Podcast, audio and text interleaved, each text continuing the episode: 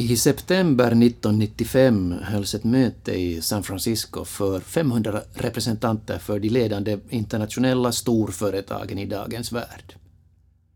Ted Turner från CNN var där naturligtvis, och David Packard från Hewlett Packard, och Siemens-chefen Heinrich von Pirer från Tyskland, jämte många andra som du aldrig ens hört namnet på. Mötet var icke offentligt, men det finns dokumenterat svart på vitt i tidningsuppgifter som sipprat ut genom någon humanistisk förrädare. Enligt dessa nya samhällsbyggare och ekonomiska experter kommer det inom en överskådlig tid att finnas arbete för ungefär 20 procent av den totala populationen i världen. Det betyder ju samtidigt att man beräknar att ungefär 1,5 miljard köpstarka människor är tillräckligt för att hålla produktionen igång. De övriga miljarderna skall hållas lugna med billig mat och ett mördande utbud av TV-underhållning och alkohol. Tititainment kallas denna kombination med en term som lanserades av den förra försvarsministern och presidentrådgivaren Zbigniew Brzezinski. Det är ett skräckscenario, som det heter i den nya kulturjargongen. Det är en komplott, en konspiration, ett machtübername. Det är slutet på historien. Nej, inte slutet på historien, men på demokratins historia. Det är inte bara slutet på socialismens och välfärdsstaternas historia, det är slutet på hela det så patetiskt idealiserade folkväldets historia. Nu tar de stora anonyma pojkarna över. Nationella riksdagar och regeringar har springpojkens och gummistämpelns roll i en skön ny värld där den verkliga makten utövas av tystlåtna herrar på otillgängliga kontor någonstans långt borta.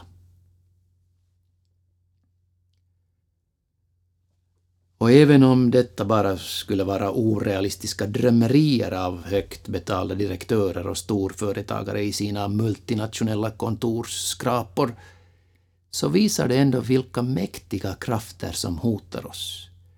Som hotar majoriteten av världens befolkning med en ny förnedrande indelning i överklass och underklass, ekonomiskt, socialt och kulturellt redan på förhand bestämd och cementerad. Lyckligtvis finns det motkrafter. Det finns det alltid. Men just nu verkar motkrafterna tyvärr att vara mycket svaga och hjälplösa. Detta förklarar i varje fall den oavbrutet växande aggressionen i utbudet av TV-underhållning. Den målmedvetna infantiliseringen och idiotiseringen av världens tittarmiljarder. Religion är inte opium för folket. TV är opium för folket. Aldrig har likriktningen varit större aldrig det dolda förmynderiet starkare än nu när välfärdsstaten skrotas och den totala friheten proklameras. Hemligt styrd av de stora anonyma pojkarna på marknadssidan. Det är en ny form av styrning och kontroll, långt mer effektiv än den primitiva styrning och kontroll som tillämpades i Sovjet eller Östtyskland. Marknaden behöver inte människor. Marknaden behöver idioter med köpkraft. Man får icke avvika för mycket. Man får icke sticka upp. Då blir man utfryst ur systemet, mister sitt dyrbara arbete och är snart underklass. Man måste vara anpasslig och ha en hög kapacitet för lydnad. Tendensen är tydlig. Det vimlar redan av dem i maktens korridorer. Kanske har jag fel. Kanske har jag fel i allt. Det är kanske först nu mänskligheten går en strålande framtid till mötes. med all den nyttiga och viktiga information som informationssamhället tillhandahåller. Och Windows. Och Microsoft Word. Och Apple. Och Brother. Alla de härliga menyerna. Den underbara virtuella verkligheten. Och internet de svindlande nya perspektiv allt detta öppnar, CD-ROM och mikrovågsugnar och aerobik. Mobiltelefonernas svindlande nya perspektiv, hur alla de tunga rutinerna förenklas, så att människorna får mera tid för det som är väsentligt.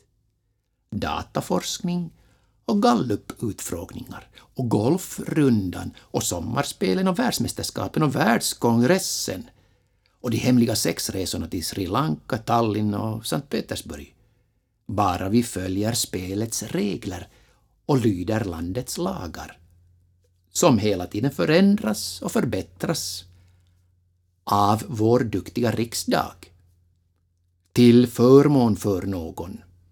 Bara vi inte blir arbetsskygga och faller i inkomstfällan och försöker leva på bidrag och understöd utan hugger i och arbetar för den lön som erbjuds, som allt oftare är så låg att vi inte kan leva på den, men det är för att upprätthålla sysselsättningen, för att minska arbetslösheten, det måste vi förstå. På det sättet skapar vi välfärd. För alla. Fast alla, enligt det, det nya politiska språket, betyder inte alla i precis samma mening som tidigare alla betyder numera vi alla i den politiska och ekonomiska makteliten, den nya överklassen. Alltså egentligen vi alla i den här delen av oss alla. Det är alla, från och med nu. Resten kan dra åt helvete.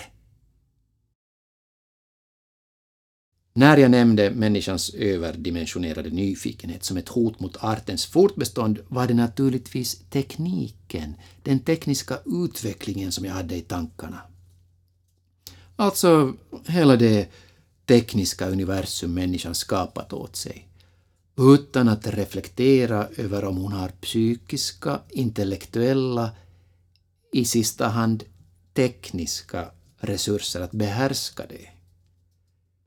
Problemet är människans enorma nyfikenhet på hela den omgivande verkligheten och överhuvudtaget på allt som går att utforska med en teknisk apparatur samtidigt som hon odlar de mest patetiska föreställningar eller illusioner beträffande sina egna obegränsade möjligheter att behärska livet och de alltmer invecklade sociala sammanhang hon själv åstadkommit.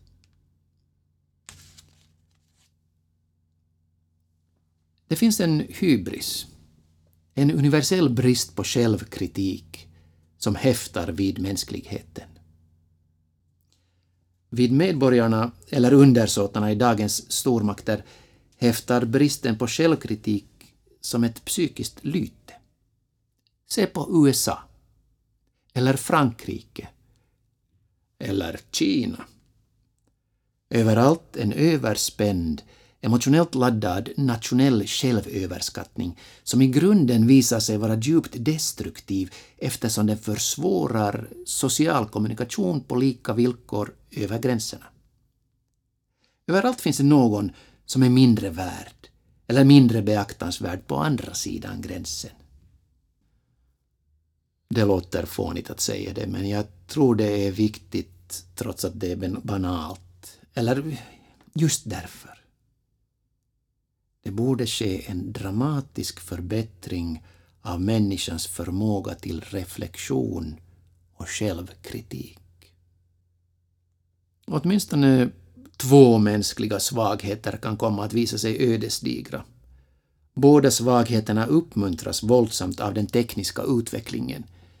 Människans svaghet för bekvämlighet och människans svaghet för en alltmer accelererad snabbhet på livets alla nivåer. Tekniken erbjuder de bekväma lösningarna på tusen livsproblem. Tekniken upprätthåller också illusionen om de snabba lösningarnas, de snabba resultatens och de snabba förflyttningarnas välsignelse. Men människan är egentligen inte programmerad för all denna bekvämlighet och denna accelererande snabbhet. Människan levde ett mycket långsamt liv i hundratusen år och förökade sig med måtta. Det var ett mycket obekvämt liv dessutom, men det uppfyllde dagen och gav mening åt natten. Det bekväma, snabba liv som människan idag lever har i stor utsträckning berövat natten dess mening och uppfyllt dagen med en ny dimension som kallas fritid. Men människan är i grunden icke programmerad för fritid.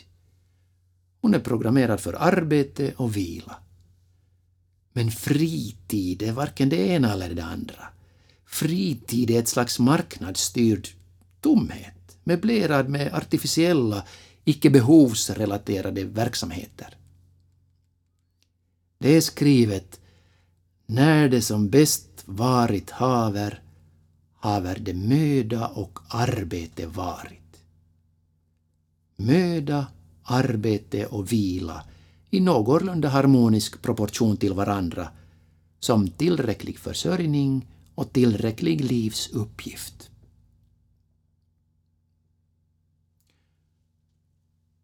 Ursprungligen var människan mer lik fåglarna i sina krav på livet. Mat för dagen och ett hem för ungarna att växa upp i. Eller se på lejonen, de få som finns kvar utanför burgallren. Jaga, äta, sova. Jaga, äta, sova. Cykliskt genom hela livet. När lejonet ligger still är det inte fritid för lejonet. Det smälter maten. Lejonets blick över savannen, samma blick och samma savann genom dagar och år. Ingen omväxling, ingen förändring. Det är bara människan som dödar tiden. Ändå är hon så gränslöst rädd för sin egen död. Hur ska jag kunna övertyga dig om att människan svävar i livsfara och att denna livsfara i stor utsträckning just är det gränslösa skådespel hon uppför inför sig själv. Detta svindlande illusionsnummer som hon dagligen och nattligen framför på denna alltmer förljugna och alltmer tragiska arena som är livet. Och på denna konsekvent allt förfalskande TV-skärm där hon är delaktig i den dubbla mening att hon föreställer såväl den som agerar som den som betraktar. Min röst äger högmod, men den saknar styrka. Hur ska jag kunna övertyga dig om att den målmedvetna infantilisering jag hela tiden talar om är ett slags intellektuell och emotionell snöpning av hela arten?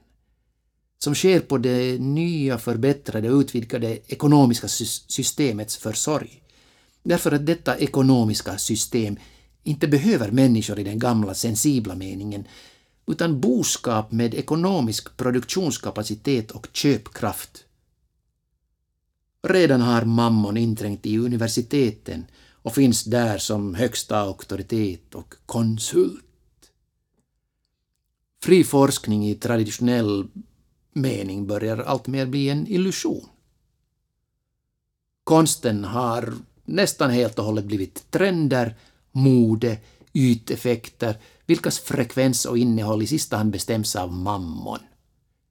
Borgerliga tidningars ledarsidor bedriver numera ofta en inställsam marknadspropaganda som känns kväljande. Mitt särintresse? Tystnad. Jag läser Bibeln nästan alla dagar nu för tiden. Det finns ingen bok som Bibeln, det är böckernas bok. Jag är helt enig med dem som hävdar detta. Men ju mer jag läser, desto starkare blir mina tvivel beträffande Guds existens. I varje fall i den form som proponeras av skriften. Det är en paradox. Ju mer jag läser i Bibeln, desto starkare blir min tro att religionerna är och alltid har varit i främsta rummet mänskliga maktmedel. Det är en annan paradox. Egentligen tror jag varken på religionernas budskap eller deras autenticitet.